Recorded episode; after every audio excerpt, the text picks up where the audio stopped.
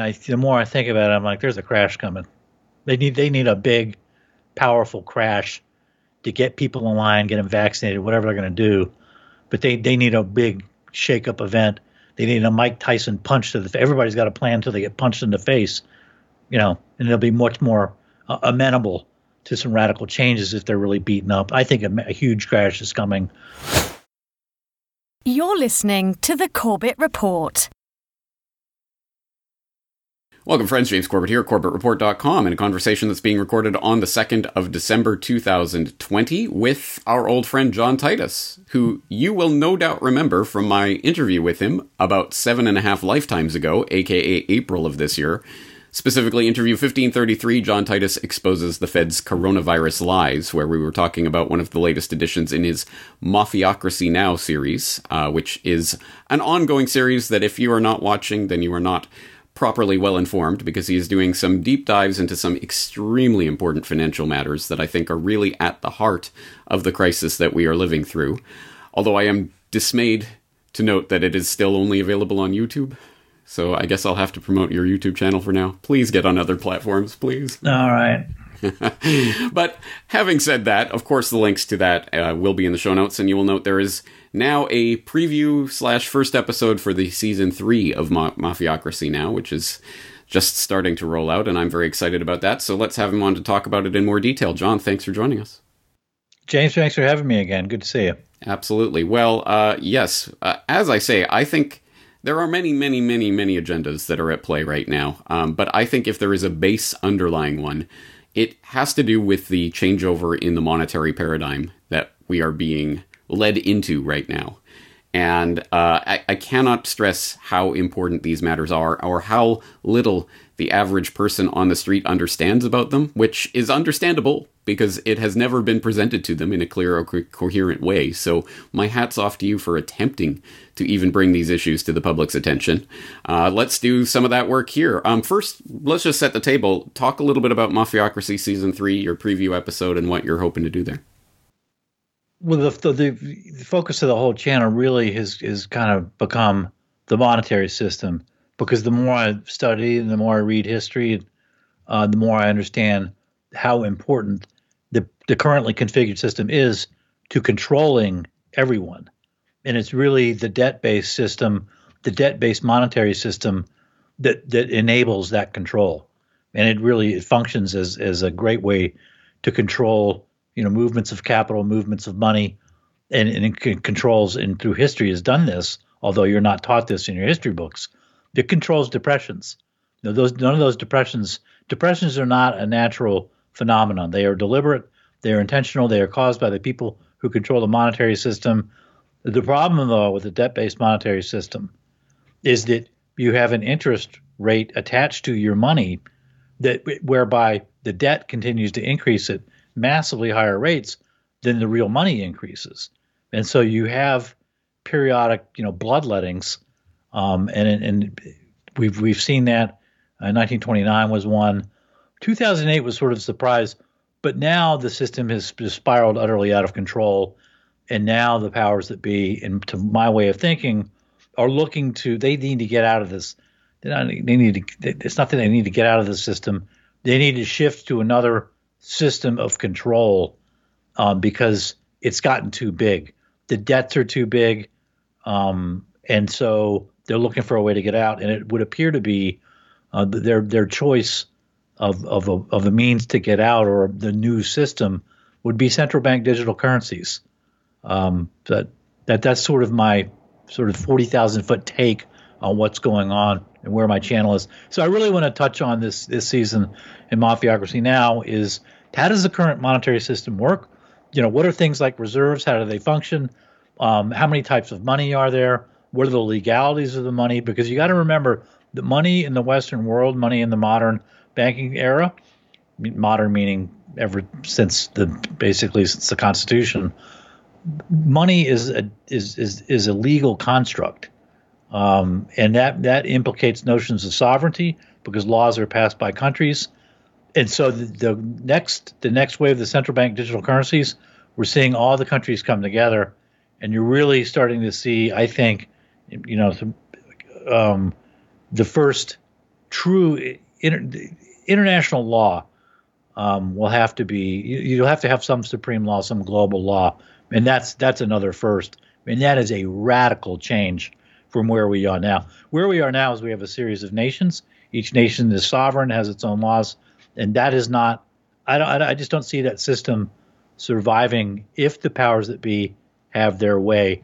And I say that particularly after watching, and I know you saw it too, an October conference hosted by the IMF about central bank digital currencies generally and about settling payments across borders in particular. And at that conference, of course, was Jerome Powell, the chairman of the Federal Reserve, then Agustín Carstens, the GM, general manager of the Bank for International Settlements. And you could see, okay, they're they're going to do this, and it's going to bring very radical changes. So anyway, that's sort of my summary of the situation in a nutshell. Yes, and at this point is when I would suggest that people go back and watch the first uh, episode of season three. Watch the entire series if you haven't seen it yet. It is absolutely worth watching. Um, but let's get into some of this. I mean, you've just raised about 15 points, uh, each of which could be its own hour long conversation. But uh, let's just gloss over some of this foundationally important stuff that you've thrown out on the table, including the very important observation that money in our system is a legal construct. I would say money, generally speaking, is a social construct, but it has been taken out of the hands of the people and put into the legal framework to make it a legal instrument that's controlled controlled by the government but more accurately by the people who are controlling or pulling the government strings, the people who are creating the debt based monetary uh, instruments themselves. So that's an entire field of study right there. Um, also, to, to visualize what you're talking about, the, the debt based monetary system and how that works, I think the best visual um, uh, a cue for that that I've ever seen was in that Money as Debt uh, documentary series. There were actually three parts to that. I think a lot of people saw the original part um, about 12, 13, 14 years ago when it first came out. Not a lot of people saw part two, and probably no one saw part three other than me.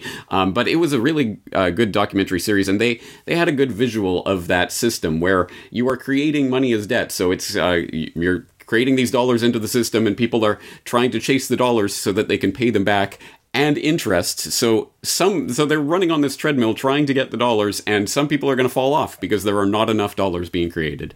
It's uh, and that's of course that's why that's that's the point of the system. That's not a flaw in the system. Right, it is the right. point to keep people on the treadmill to keep them running like hamsters in the wheel, I suppose. Um, again, a, a foundationally important point. But I want to get to a point that a lot of people ask because we've been hearing about the end of this system and the changeover of the system for decades, if not I mean, well, certainly for decades at this point. And people are saying, well, they've kicked the can down the road and kicked the can down the road and kicked the can down the road. Why would it ever end? Why would they ever stop doing what they're doing? Why would they ever need a changeover in the system? Why why do you think now? Why is there this push right now to change over to some sort of new central bank digital currency paradigm? Well, there's a couple of problems that leap to mind. One is that the, just the juice on the interest has gotten huge, and so every year that goes by, the interest on the national debt just gets consumes more and more and more of the of the total uh, gross revenue of the U.S. And eventually, you know, you end up like the guy at the off-track betting facility who's you know borrowing to pay the interest, and he ends up with his hands broken or his kneecaps broken. So that's one. The interest keeps going up. So when people talk about, oh, the interest rates are low because of this and that, no, the interest rates are low because they can't go any higher. If they go any higher and the interest payment gets any bigger, suddenly 100% of your budget is going to pay the juice and you're dead. So that's one. You're you're up against that. But another one that's come to light to me recently in my own research is I've started to wonder, you know, for a long time, the New York Fed, the New York Fed is the is the is a regional branch of the 12 regions that handles the sovereign debt of the U.S. It handles the bonds and the T-bills. It also handles a lot of handles a lot of the mortgage-backed securities. For a long time, those those transactions are run through the primary dealers, and for a long time, this, the country's only had 24 primary dealers. And so you've seen over the years, over the decades, banks get more and more consolidated. Just like in every industry, you have basically six guys at the top. In, in commercial banking, it's really four. Um, but the sectors get more and more concentrated. They can't get any more concentrated. And so I think what you're seeing is as the debt spirals and it gets bigger and you have to write more bonds, you're running out of room on the balance sheet. You know, JP Morgan and Citigroup Wells they can only take so much onto their balance sheet, and the same is true for their primary dealers. Primary dealers, remember, they're non-banks, so they got to use their money, or they're brokering a deal with somebody else. And eventually, as the debt expands, expands and gets bigger and bigger, like you're saying on the treadmill, you say treadmill. I use the analogy of musical chairs. You're running out of chairs. You're running out of slots for that debt, and as that happens, you know, and these banks are are less and less able to absorb, um, you know, treasuries and, and debt onto their balance sheet, either because they don't have the money themselves in the case of the of the primary dealers, or in the case of the commercial banks, which can theoretically lend as much as they want, they really can't because of capital requirements and capital limitations. And so they're, they're everybody's feeling the pinch now as the debt gets bigger and bigger and bigger and bigger, and you got to jump off. The, you got to get off the elephant, or you're gonna it's gonna run over the cliff. But as the proponents of MMT, which I understand stands for Magical Money Tree Theory, uh, tell me that, that, there's no way that a sovereign debt issuer can go bankrupt in the sovereign uh, currency that they are themselves issuing. So there's no problem. Just continue printing money forever. Well, the problem with MMT, they're they're MMT. You know, not all of. Be careful not to throw out the baby with the bathwater with MMT. Their stuff on double entry accounting is on the money and to my way of thinking, where MMT goes wrong, they don't know what a sovereign is. They're telling you, well, it doesn't matter that the Fed, we can control the Fed, and you know, really, the, the, we're the we're the principal and the Fed's the agent. That's absolutely false. And they'll tell you that debt is money and money is debt, and ah ha ha, aren't we so clever? I'm here to tell you as a lawyer, money is not debt, and debt is not money. They are not the same. They are different. You use money to pay off debts. So this notion that you can expand debt indefinitely uh, is absolutely and 100% false. MMT, in a lot of ways, is an elaborate um, mechanism that ends up apologizing for the private issuance of money, which in which in, in, the Constitution it should be belongs to the we the people. It's really, if you look at Article One of the Constitution, it's Congress and the Treasury that should be issuing money, not private banks like the New York Fed, and not private banks like J.P. Morgan Chase and Citigroup and the commercial banks. And that's really where the fundamental problem is because when they do it, they issue it as debt. Whereas a sovereign, a real sovereign, we the people, we, we did with Continentals and Greenbacks and there's any number of times where real money is issued and there's no debt attached to it. And that leads to a situation where when you have real money and there's no debt attached, you, that, that money is indestructible. You, you can't just get rid of it. The problem with debt based money is you get rid of the debts, right? You call in the loans, you shrink the money supply, you cause depressions. And the powers that be like that because they can then pick up assets for penny on the dollars. They can crush small business. They can crush Main Street. They can pick up those businesses for penny on the dollars. With that accordion like money supply that they've got now, they've got total control. And under a constitutional system of money, where in whatever form it takes, I don't care gold, paper, whatever. To me, that's not really that important. What is important is that they're issuing real money and it's not debt based. It's not expanding, you know, in, crazily with, because there's interest attached to it, and you can't destroy it. So you can't just willy nilly create depressions whenever you feel like, you know, shorting the agricultural sector or manufacturing sector or what have you. So there's a big difference. So MMT, you know, like I say, it, it's a, it, there's a lot of things that seem, you know, it's amazing how these theories like MMT on the one hand or any number of others, they fit people's politics, but they all have a way of circling back around and end up saying, "Oh, there's nothing wrong with the with a debt-based monetary system." That's the whole problem. You, I think your analysis there is correct, uh, and also not to throw the baby out with the bathwater, and also not to take these criticisms too lightly. Um, and someone who I think does a good job of that is uh, Bob Murphy. He's done some deep dives into, for example, Stephanie Kelton and some of these other MMT proponents, and really explained the, um, where they're going wrong and taken their ideas quite seriously. So I would, uh, I'll throw that in the show notes if people are interested in delving into that in more detail. But now we have the task of attempting to broach the subject of central bank digital currencies. Um, where I'm sure uh, still, I mean, the question of what are reserves versus what is commercial bank money and how do they play together and what does that mean when we're changing over to a central bank digital currency paradigm? There are so many things that we have to try to explain here, hopefully in a few minutes and hopefully in a way that it's perfectly crystal clear in everyone's mind. But I will give the task to you. How would you describe what this central bank digital currency idea that is now being floated by the BIS and being looked at by the Federal Reserve and many other central banks? What what is this that they are proposing to do? Oh, okay. Um, right now, um, let's just start with the Federal Reserve. The Federal Reserve issues it's, it's, a bank of issue, which means they create money out of thin air. And the central bank, uh, the Federal Reserve, is one of three money issuers in the U.S. The other one, the other two are one, the Treasury. Treasury issues coins. Um, the second one is commercial banks. Commercial banks issue bank money, and that's the money you and I have in our checking accounts. We know we, we conduct transactions, our credit cards, or commercial bank money. The third issuer of money is the Federal Reserve. The Federal Reserve issues right now two types of money. One is Federal Reserve notes, and that's cash, and the other is reserves. And if you don't understand what reserves are, I have a new video up called Wherefore Art Thou Reserves.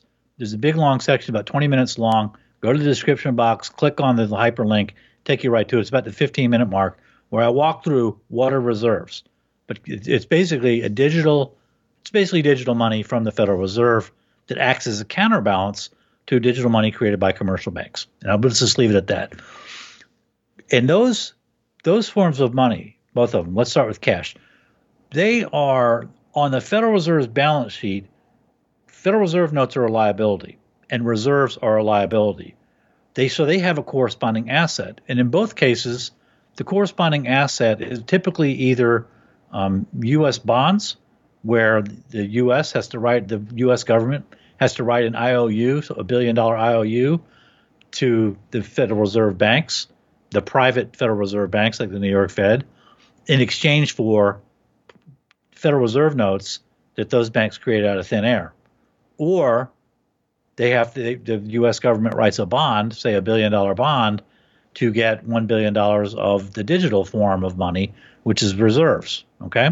So those are the two forms of money from the Federal Reserve right now as you saw in that conference call with Carstens and Powell, CBDC, central bank digital currencies, are going to be the third type of liability on central bank balance sheets, where the, the users, by the way, of let me back up, the users of reserves in the in our system is commercial banks. They use reserves. U.S. government has a reserve account with the Federal Reserve. Foreign central banks have accounts with the Federal Reserve. I mean, those are really the, the big players with the Federal Reserve. The Federal Reserve is the bank for commercial banks, U.S. government, and foreign central banks. Okay. With the third type of money, central bank digital reserves, it will be digital money. It will be issued by the Federal Reserve. But the users of this money, of this liability on the Federal Reserve balance sheet, will be you and me. It'll be regular people. Okay. So we'll have in the U.S., say, 330 million um, accounts with the Federal Reserve, where we'll have a digital wallet or a credit card or what have you, and then you say, well, what's you know, are there really are there 330 million assets corresponding to those 330 million liabilities? How does that work? No, it'll be one. It'll be one asset, and again, it'll be a U.S. bond, maybe a mortgage-backed security. Who knows? That'll that'll be the asset corresponding to those reserve accounts. And the big difference now with this, to my way of thinking, is when you have um, in the bank money system, you have a lot of issuers of money. So Citigroup, J.P. Morgan Chase, Wells Fargo, they're issuing their own bank money. Okay, they have to settle transactions at the end of the day because they're all liabilities, and they have to they have to net out to zero. And that's the function of reserves in our system is for it enables commercial banks to settle up and everything balances out. With central bank digital currencies, there's only one issuer one issuer of the liability, and that's the bank. So there's no need to settle. And that sets up impl- interesting implications for use of central bank digital currencies around the world. It's like, well, okay, if you've got a bunch of central bank digital currencies around the world, does that mean that the Bank for International Settlement will have its own reserve in effect? I mean, I don't know. There's a lot of unanswered questions to this. Another unanswered question is who writes the rules to settle transactions between people in different countries? Who authors those rules? It won't be the U.S. It won't be England. It'll be presumably some supranational organization like the Bank for International Settlements, perhaps, or the Financial Stability Board, or what have you.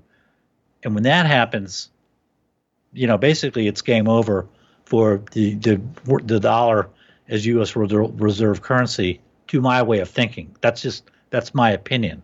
I think when that starts to happen, it's it, it, the clock is ticking on the U.S. dollar. I think the clock's ticking now. It's definitely ticking then.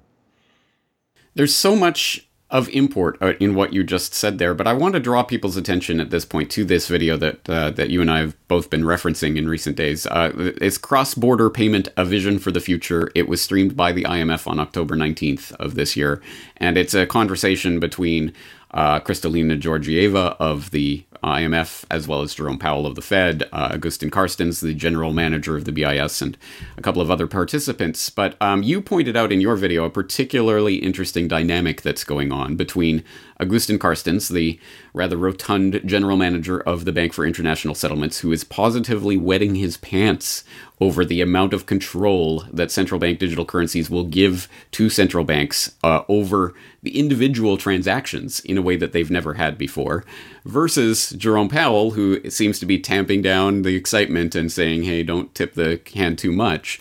Tell us a little bit about that dynamic and what's going on in that video.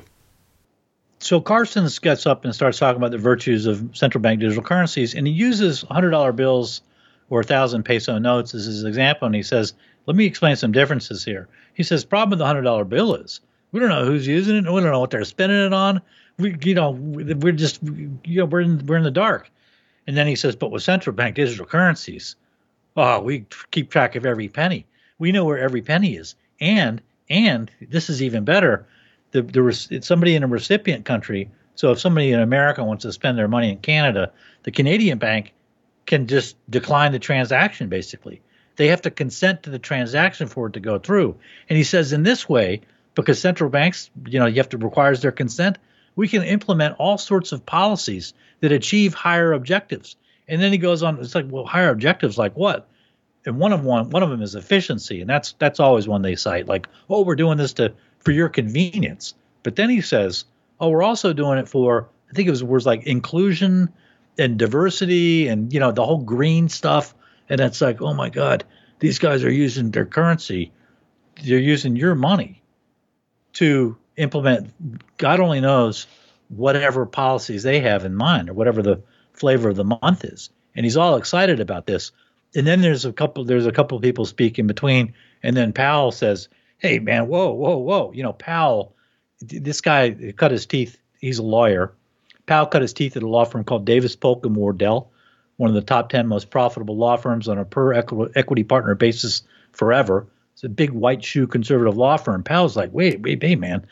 Well, you know, there may be some some really good things about central bank digital currencies, but there's a lot of legal issues here, like you know, your security, uh, and hacking and, and privacy. And he sort of throws a bone like there's an issue of privacy, which of course there is. I don't really think that's what he's worried about. But Powell, my point is, Powell recognizes that what Carstens is wading into it's it's a very slippery slope from you know you're implementing your policy to you're writing outright law and you're superseding the laws of the US and you're positioning us the Federal Reserve you know we can't just do whatever we want Carstens. okay the Fed's got legal limits maybe that other countries don't because the US has a constitution and if it gets too far out of line you're going to force a big legal issue. And the powers to be don't want that. And Powell understands that, and Carstens does not. But it was a very interesting exchange between those two. You're you're exactly right to pick up on that. And uh, after you pointed it out, I went back and rewatched and and saw exactly that dynamic you're talking about. And I think you're right. I think they're obviously they're both inclined towards the same sort of excitement over the possibilities of this, but I think Powell is much more concerned about the potential sticky issues. And I think you're right, they don't want to force the issue and make it so apparent. The, the totalitarian tiptoe is always the, the better way to lead people into a system where the trap can be sprung. Um, and you're exactly right to point out that, for example, Carstens just happily wades into this minefield without seeming to, to even understand that his own uh, BIS uh, innovation hub, which is this new branch of the BIS that's working on all of these types of ideas.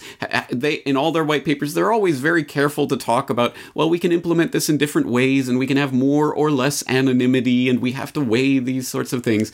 he just goes in and says, "Now we can control everything, guys."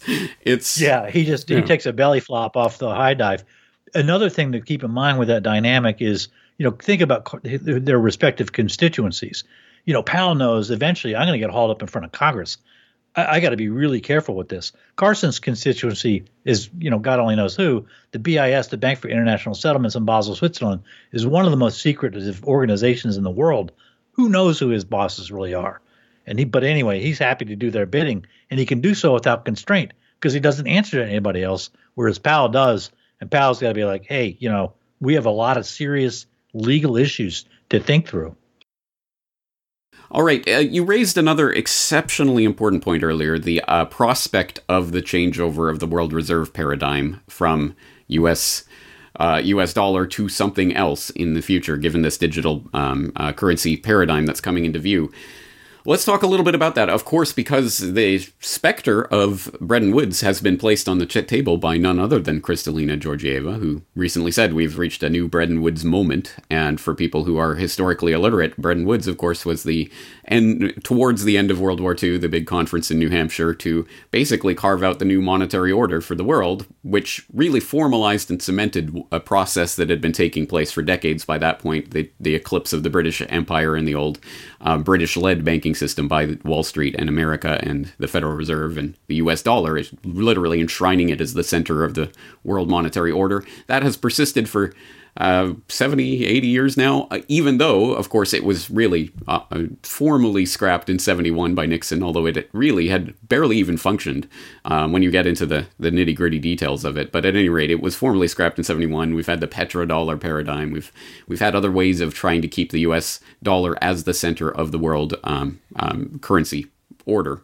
Um, but now we've got this central bank digital currency, and as you say, the uh, issue of settlements between uh, different reserves and different countries is going to involve some sort of supranational organization. Sketch that out for us a little bit. What do you think the next paradigm will look like? Who will it be run by? I mean, obviously, this is all speculator, uh, speculative at this moment, yeah. but let's let's talk about how that could play out. Okay, um, so what happens in '71? Nixon closes the gold window and breaks the link between the dollar and gold. And gold was supposed to be the ultimate reserve, right? It would, you could settle all transactions, it's real money and all that. Nixon breaks that. We shift to the petrodollar in 73. Really, the world reserve currency, as a matter of fact, is, you know, other countries trust the dollar. And so they'll convert some of their paychecks, say, in Argentina into the dollar, and they'll, they'll have dollar bills. You know, Powell even said in that conference, I found it interesting that there's two trillion dollars in Federal Reserve notes out there, and he thinks that a trillion of them are abroad. I think it's north of that, but whatever. It's a big chunk, and that's that's that's not legislated. That's just a matter of fact. Anyway, to central bank digital currencies, take two countries. Um, let's take U.S. and Japan. So, you know, I spend say thousand dollars of central bank digital currency in Japan, and you turn around, James, and buy five hundred dollars worth of stuff in the U.S. from me, and now because those are liabilities, and you know Japan's going to be like, hey, you know, we just took on thousand dollars of your liabilities, and you only took on five hundred of our liabilities. You owe us, you know, you, you we need to settle. You basically you owe us five hundred dollars. Um, how are we going to settle that? And I think you know one possible, you know, there's a lot of potential answers to that one would be any anything that everybody agrees on to settle transactions is just what it's going to be. Um, so it could be gold, could be silver, could be whatever, could be you know seashells, but they have to agree on it. But it, I think the more likely thing is that somebody like the BIS is going to propose, or the IMF or whoever, something like special drawing rights. Where you have a you'll have a basket of currencies that'll include you know all the big players, it'll be weighted or whatever and the transactions would be settled that way. But they've got to be settled though, because you know of of the of the settlement process and the fact that the, the Powell and Carstens themselves, you know, they're right. It's just this is monetary, you know, policy 101. Money from central banks, really money in our system, it's it's liabilities, and because they're liabilities, there's assets that got to go with them, and things have got to balance out. I walked that through that in my video pretty well. I thought and the same principle would apply to central banks with liabilities issuing cross borders. How are those transactions going to be settled? And is the BIS planning on issuing some sort of, you know, reserve that functions as an asset? And if it does, then that that that will become the world reserve currency, whatever asset that is, because it is the ultimate reserve. The U.S. dollar having, you know, broken the link to gold 50 years ago, a long time ago. That's just kind of my read on that. You know, again from from 40,000 feet. That's kind of where I think this is headed. Yeah, I mean, obviously there are so many variables at play, and it could turn out a million different ways. But um, we see the writing on the wall, and when they start evoking Bretton Woods and talking about this new form of payment and all of this, I mean, there's clearly some massive tectonic shifts that are taking place right now. And again, I think uh, obviously people have their minds on a million different things right now, but I think this is one of the base underlying issues of what is going to be driving world events in coming years. And I don't know. I just note that I mean it took depression, World War One, depression, trade wars, yeah. World War Two to affect that changeover in world reserve um, paradigm previously. Do you think that we're all the way through the crisis yet? Uh, that will no, affect the I, next I, I, don't. I think we're in the second or third inning, and I the more I think about it, I'm like, there's a crash coming.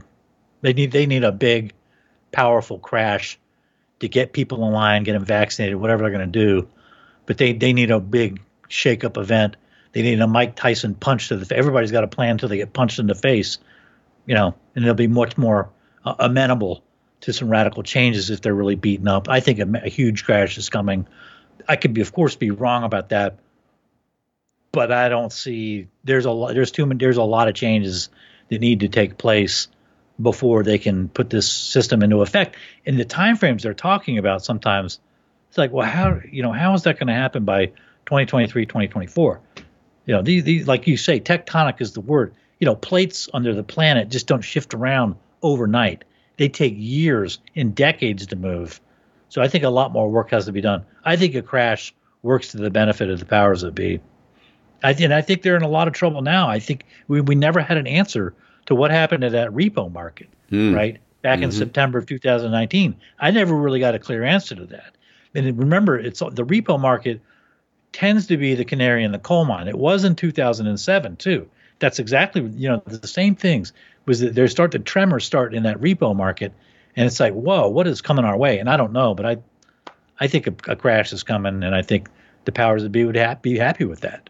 I'm afraid, yeah, I'm well, afraid you're exactly right. And and uh, all the analogies. Uh, it's interesting you used the accordion analogy earlier. Ju- uh, just as I was thinking that in my head, the blowing up of the bottle and then and then collapsing it for their own benefit to make their own music to buy up pennies on the dollar. Um, also, the tectonic shift. Yeah, it takes years, decades of rubbing, and then finally it happens in what seems like this cataclysmic event that happens all at once. But in fact, it's been building up for years and years and decades.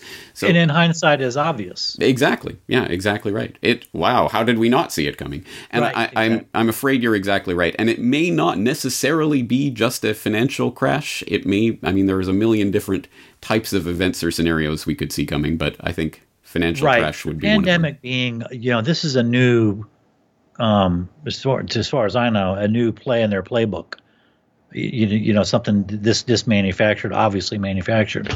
Uh, I, I'm not familiar with it with any sort of historical um, uh, precedent for something. But like even that, I, th- I say the the groundwork has been laid for decades now for this precise type of scenario, um, legislatively oh, yeah. and otherwise. For sure, yeah, and this the the the prepping of the culture to accept, you know, virus, virus, virus. I mean, how many movies have come out along these lines? There's been a lot of predictive programming to sort of soften the public up to get them to accept what's what's been happening and just make them this, you know, the virus, the virus, the virus. You know, go jump under your bed. It's so scary. You know, I I just don't think 20 years ago this hap- this would happen. Yeah, just no, wasn't uh, viruses weren't that scary. And I think the uh, digital infrastructure wasn't in place to affect the sort of shutdowns and moving us onto the digital economy. I mean, uh, so many things to discuss. Anyway, I am sure you will be covering a lot of this in great detail in your Mafiocracy Now series, which will be continuing and spilling out through your feed shortly, and hopefully not just on YouTube. But anyway, I will direct people to your recent video so that they can catch up uh, if they haven't seen it yet. I think it's exceptionally important work that you're doing, so my hat's off to you for that, and uh, thank you for joining us today. Well, thanks for having me, Jim. James, uh, good to see you.